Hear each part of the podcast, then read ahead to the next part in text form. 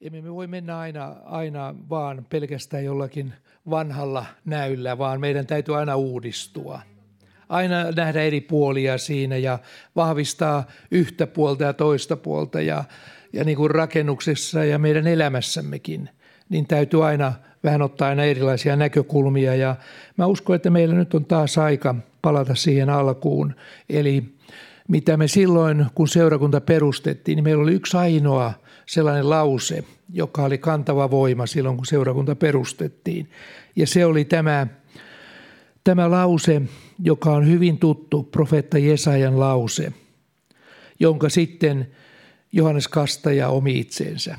Ja hän oli todella se lauseen täyttäjä, eli valmistakaa Herralle tie. VHT, valmistakaa Herralle tie. Tämä on semmoinen yleislause, joka, joka sellaisena, jos se heitetään ihmisen eteen, niin se ei paljon sano mitään. Sitä täytyy vähän selittää, että valmistakaa Herralle tie, mitä se oikein tarkoittaa. No jos Johannes Kastaja aikanaan, Jeesuksen aikana, lähti tämän sanan varassa liikkeelle, niin kyllä sillä hänen elämästään voidaan aika paljon nähdä, että mitä se tarkoittaa tämä lause, kun tällainen sanotaan. Se on Jesajan kirjeen, Jesajan kirjan luvussa 40 ja 3, ja se on lausuttu yli 700 vuotta aikaisemmin kuin mitä sitten se toteutuu. Ja se oli näin, valmistakaa Herralle tie erämaahan, tehkää arolle tasaiset polut meidän Jumalallemme. No eihän Jumala itse maan päälle astunut, mutta hän lähetti poikansa, joka oli myöskin Jumalolento taivaassa, niin hän tuli lihaksi meidän keskellemme. Ja tässä sanotaan, että tämä tie piti valmistaa Jumalalle, siis Jeesukselle ja sitä kautta isälle. Näinhän tässä sanotaan tässä sanassa. Ja sitten, kun tuo sana oli sanottu 700 vuotta aikaisemmin kuin se toteutuu Johannes Kastajan kautta, niin sitten aika meni eteenpäin. Sadat vuodet vieri ja tultiin ihan siihen vanhan testamentin loppuprofetioihin, Malakian kirjaan. Ja siitä oli vielä sitten, kun Malakia julisti tätä samantyyppistä asiaa, niin siitä oli vielä kului 400 vuotta ennen kuin Jeesus syntyi. Eli on tässä Jumalalla ollut aika lailla pitkä pinna, kun hän on sitten tämän suunnitelman laittanut liikkeelle. Mutta sitten tapahtuikin hyvin sellaisia merkittäviä asioita, kun hän lähti viemään tätä asiaa eteenpäin. Ja se 400 vuotta, mikä oli ennen Jeesuksen maan päälle tuloa, niin se oli valmistava vaihe. Siinä tapahtui paljon asioita, vaikkei raamattu niistä paljon puhu, mutta me näemme historiasta ja juutalaisen kansan elämästä, että siellähän tuli vaikka minkälaisia asioita. Ensinnäkin, jotta Jeesus saattoi tulla. Ja se edellytti sitä, että Rooman piti hallita. Siis se, sellainen kansa, joka toteutti hänen ristin kuolemansa sillä tavalla, kuin se raamatussa on ilmoitettu – jos juutalaiset olisi hallinneet vielä, niin kuin he vähän aikaisemmin hallitsivat, niin Jeesus olisi kivitetty. Mutta nyt hänen verensä piti esikue vuoksi, piti vuotaa ristillä. Siksi roomalaisten piti olla siinä. Sitten piti olla kreikan kielen tunnettu, aivan niin kuin englannin kieli on nyt. Se oli siis vastine, sen ajan vastine nykyiselle englannin kielelle, yhtä tunnettu kuin se on. Ja tällä tavalla evankeliumi meni eteenpäin. Ja piti olla synagogalaitos. Vanha testamentti piti olla kirjoitettuna valmiiksi meille. Ja mitä täällä vielä oli? Messias toivo. Me näemme sen, että se heräsi vasta aivan siinä Jeesuksen tulon yhteydessä. Ja tämä Johannes Kaste oli yksi semmoinen, joka toisen, koska hän valmisti tietä meidän Jumalallamme, Jumalallemme, Jeesukselle Kristukselle. Ja sitten siinä oli vielä ylösnousemususko, joka pikkuhiljaa alkoi nousta, joka vanhan testamentin puolella oli hyvin hämärän peitossa.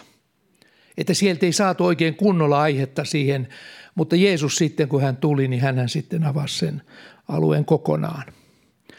Mutta tässä oli Johannes Kastajalla se tärkeä tehtävä ja jos ajatellaan, että mitä valmistakaa Herralle tie, niin siinä on tällainen yksi tärkeä seikka, että hänet laitettiin jo hyvin pienenä nuorena erämaahan, kun hän syntyi Jerusalemissa, niin siihen Juudean erämaahan. Mitä hän siellä teki? Ei kerrota mitään, eikä muutenkaan, missä hän siellä oli, kuka ruokki häntä ja kuka opetti häntä ja millä tavalla, vaan siinä hän oli, sanotaan tällä tavalla Luukas Luukas 1.80. Ja lapsi kasvoi ja vahvistui hengessä.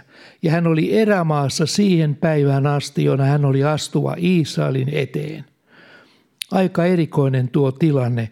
Vahvistui hengessä ja kasvoi ja oli erämaassa. Kaiken ikään kuin periferiassa. Ei ollut millään tavalla kuuluisa henkilö. Ja kun hän siellä oli niin jotakin hänessä tapahtuu, kun että kasvoi hengessä. Ja se oli se vahvuus, mikä sitten tuli esille hänen julistuksessaan. Hän oli, voisiko sanoa, sen ajan tällainen, äh, niin kuin Elia kamelikarvassa kulkeva profeetta, joka puhui Jumalan sanoja. Hänellä täytyy olla yhteys elävään Jumalaan. Muuten hän ei olisi valmistanut tietä Herralle.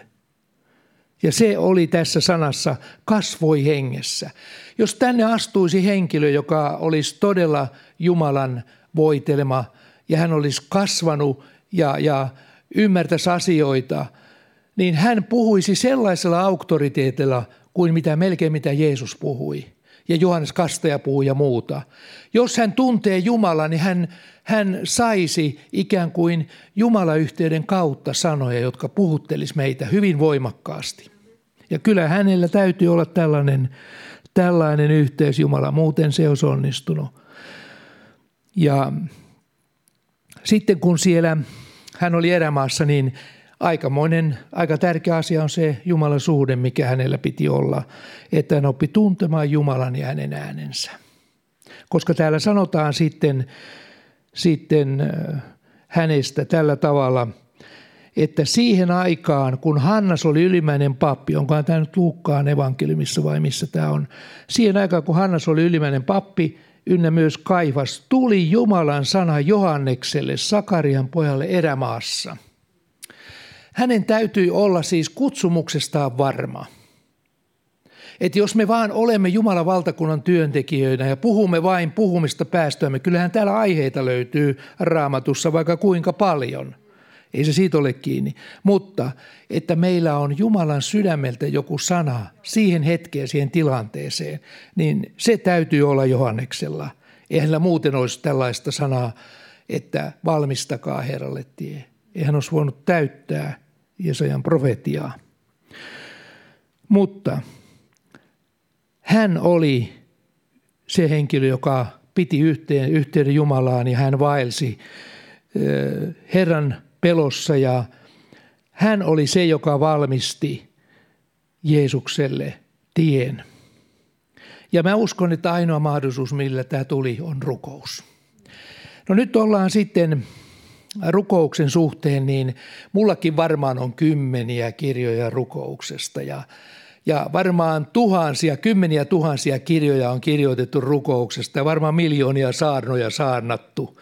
Mitä on rukous ja miten pitää rukoilla ja, ja sillä tavalla, että melkein voi sanoa, että, että kun kuulee rukouksesta puhuttava, niin siinä melkein rupeaa pikkasen haukotuttaa ja muuta, että hyvänä aikaa, että kyllähän me nyt tämä tiedetään, että kyllähän meidän tulee rukoilla ja olla sillä tavalla valmiita toteuttaa Jumalan sanaa.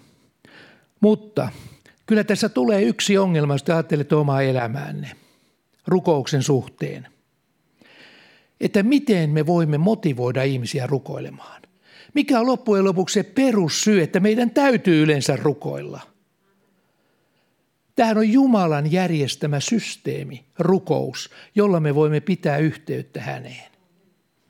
Mutta mikä tässä oikein on, on juju tässä näin? Miksi meidän on rukoiltava? Mikä se pointti on?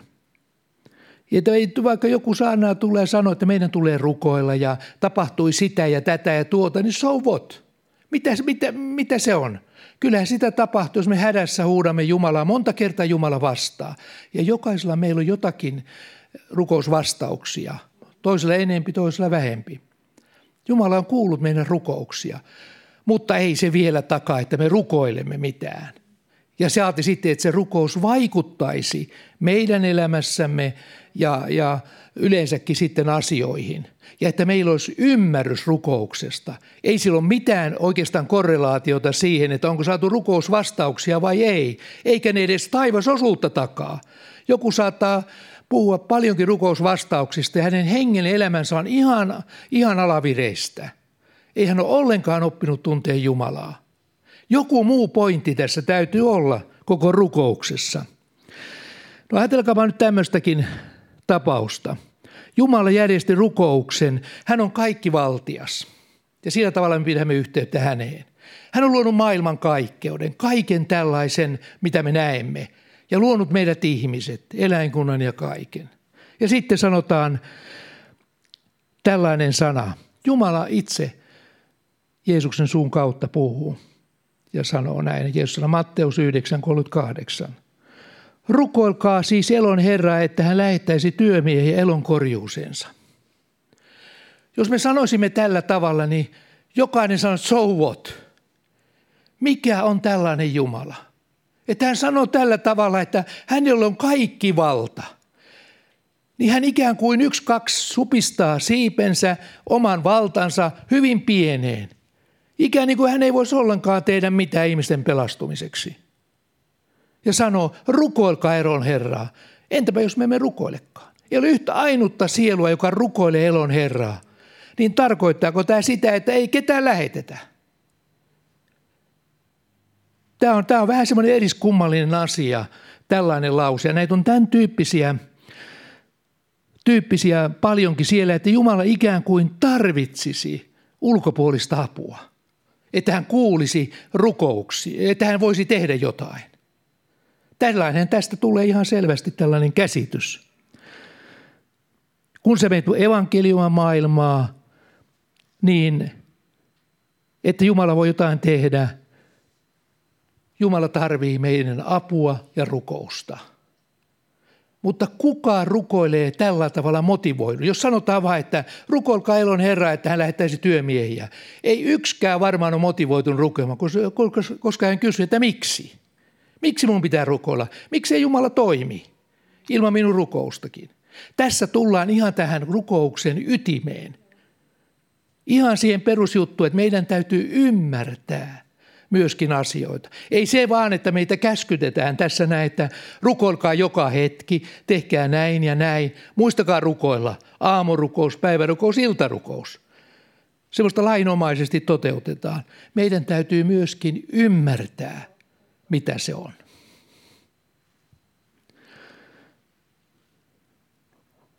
Sitten otetaanpa toinen tapaus, Kolossaiskirja 4.3.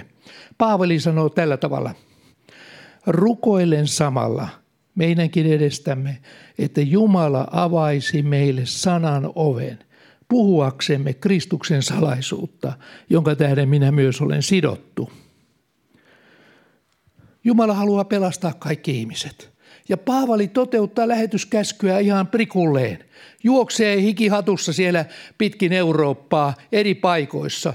Puhuu kuin ruuneperi, meidän ruuneperi joka, joka myöhemmin vasta elikin, mutta kuitenkin. Niin mitä järkeä on siitä, että hän sanoi, että rukoilkaa meidän puolestamme, että Jumala avaisi meille sanan ovet, koska siellä on lähetyskäskyssä jo sanottu se. Mitä tässä enää rukousta tarvitaan? Joku tässä on semmoinen juju, joka edellyttää ymmärrystä rukouksesta.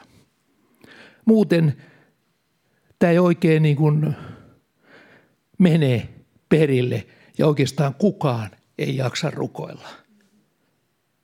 Ja mullekin monet tulee sanomaan aina kun kätellään. Varsinkin monet työntekijät sanoo, muista minua rukouksin. Ja se on semmoinen slogani, joka on jo menettänyt ihan merkityksensä. Muista minua rukouksin.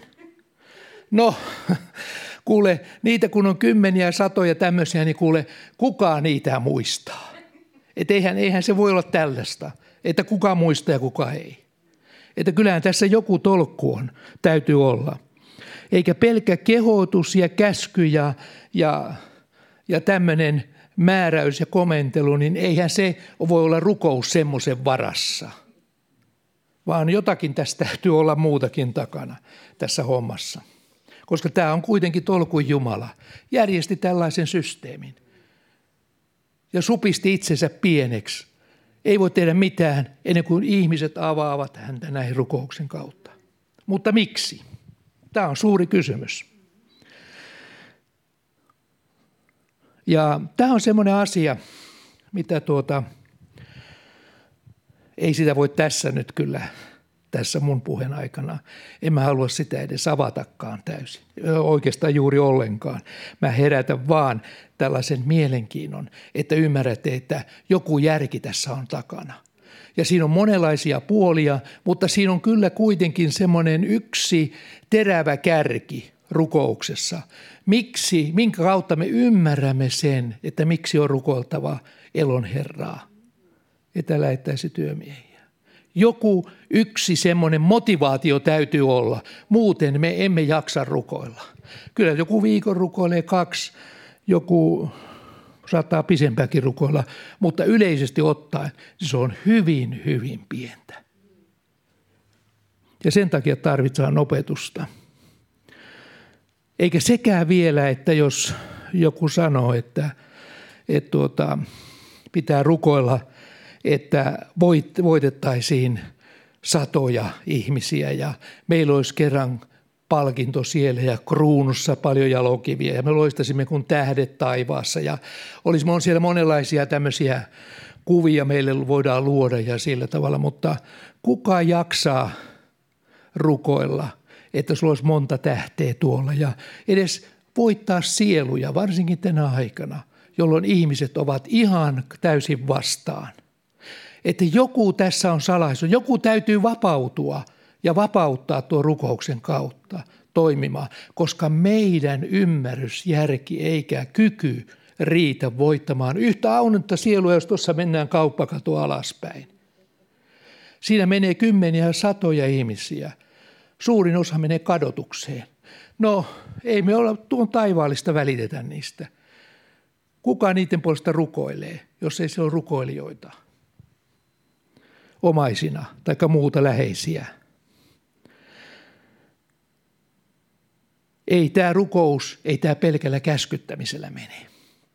Vaan siinä täytyy olla, sulla täytyy olla ymmärrys siitä, miksi minun tulee rukoilla. Että sä voisit kestävästi sitä harjoittaa. Tämä on semmoinen asia, niin kuin sanoin, niin tätä ei voi avata ihan lyhyellä. Mä vaan ehkä herätin vaan mielenkiintoa tässä asiassa. Ja tämä on varmaan yksi semmoinen syksyn aihe, koska me näemme nyt, että ei missään Suomessa, ei yhdessäkään seurakunnassa ole herätystä, josta voisi sanoa näin, että siellä sieluja tulee uskoon niin kuin ö, aikaisempina vuosikymmeniä on tullut – ikään kuin joku vastustaisi tosi paljon tätä asiaa. Ja tuota, tämä, tämä sen vuoksi niin motivointina siihen, että joku tässä täytyy olla semmoinen salaisuus rukouksessa, koska muuta tapaa meille on lähestyä Jumalaa. Ja Jumala järjesti tällaisen rukoussysteemin niin tätä vaan pitää nyt sitten avata tässä syksyn mittaan. Ja meillä on tiistaina aina rukous hetki täällä. Me voimme silloin avata tätä asiaa, sunnuntaisin avata, koska ei tästä tule tämän, tämän kaupungin eikä Suomen herätyksen ja pelastumisen suhteen, ei tästä tule yhtään mitään. Tämä menee aina vaan pahempaan, koska antikristillinen aika lähestyy – niin joku vastine meidän täytyy saada tähän. Ja koska Jumala on kaikkivaltias, niin miksi hän ei tule seurakunnan avuksi? Tämä on se suuri kysymys. No mä luulen, että olen pieneltä osin ymmärtänyt sen perusidean tässä. Toisella julistajilla saattaa olla joku toisenlainen näkökulma, mutta kyllä siinä voi olla, niin kuin sanoin, siinä on yksi sellainen terävä kärki, joka antaa tietyn motivaation sulle – että sä ylipäätänsä jaksat rukoilla asioiden puolesta. Ja sitten on muita sellaisia pieniempiä huippuja siinä rinnalla, jotka myöskin on tärkeitä. Mutta erikoisesti, niin johonka ei tämä sitten yleinen tämmöinen motivointi, rukoilkaa elon Herra, että lähettäisi työmiehiä. Semmoinen rukous vaatii tosi suuren motivaation, mutta hädässä rukoilu, se on semmoinen piikki, joka täytyy tapahtua tässä ja nyt. Vastaus täytyy tulla melkein heti. Jos ihminen on hukkumassa – ja hän huutaa avuksi Jumalaa, auta Jeesus mua. Ei siinä monta minuuttia tarjolla veen alla, kun se jo hukkuu ja kuolee. Siinä täytyy aika ripeästi taivaankin toimia siinä asiassa. Niin siihen on ihan oma, oma juttusa sitten tällaiseen, avuksesi huuda minua hädänpäivänä. Kun tulee oikein tiukka paikka, niin silloin Jumala kuulee. Kyllä mäkin olen tällaisia kokenut, kokemuksia olisi, mutta tiedättekö, mä voin mennä kadotukseen kokemusteni kanssa – Enkelit on johdattanut meitä ihan selvästi. Mutta ei se auta yhtään mitään, vaikka tämä olisi täynnä enkeleitä, niin johdattelisi meitä sinne ja tänne. Jos meillä ei ole Jumala suhde kunnossa. Jos se raamatun paikka, josta Pirjo joskus on puhunut, joka on tosi tiukka paikka, josta minä en ole kuullut kovin usein vuosikymmenen uskosaloaikana, niin puhuttavan on se – kun kerran mennään Jumalan eteen. En nyt sano mennäänkö sinne uskovina vai uskomattomina, mutta kun mennään ja hän pääsee puhumaan, niin hän sanoo tällä tavalla. Ihmiset sanovat ensinkin näin, että mehän ajoimme sinun nimessäsi, etkö muista, riivaajia, paransimme sairaita, teimme ihmeitä ja kaikella tavalla edistimme sinun hommaasi tällä ihmeiden alueella sairaiden parantumisen alueella. Niin mitä Jeesus sanoi heille? Menkää pois, te kirotut. Minä en koskaan ole tuntenut teitä. Ei siis ihmeet ja merkit eikä rukousvastaukset ja mitkään ole takeena sinne, että ihminen kerran on taivaassa. Tämä on aika kova paikka, jos me rupeamme oikein katsomaan kaikkia ihmeiden tekijöitä, jotka luottavat siihen, että Jumala on hänen kanssaan, kun hän tekee näin ja näin ja näin. Kuulkaa, niitä on monia, jotka ta- saattaa elää ihan synnissä. Ja kuitenkin Jumala, tämmöinen ihmeiden alue toimii heidän elämässään. Mitä tämä tarkoittaa, ketä se tarkoittaa, se on suuri kysymys. Mutta pistää se vaan hiljaiseksi meidät. Että me tavoittele sellaisia asioita ja rakenna uskon elämäämme tällaisten asioiden varaan. Meillä tulee olla suhde Jeesukseen ja Jumalaan. Ja sitä ainakin auttaa rukous, mutta ei se ole koko syy, että vain olisi suhde Jumalaan, koska kyllä täytyy, jonkun täytyy myöskin vähän evankelioida täällä, tehdä hommia, mutta ne täytyy kulkea yhdessä. Mutta siitä...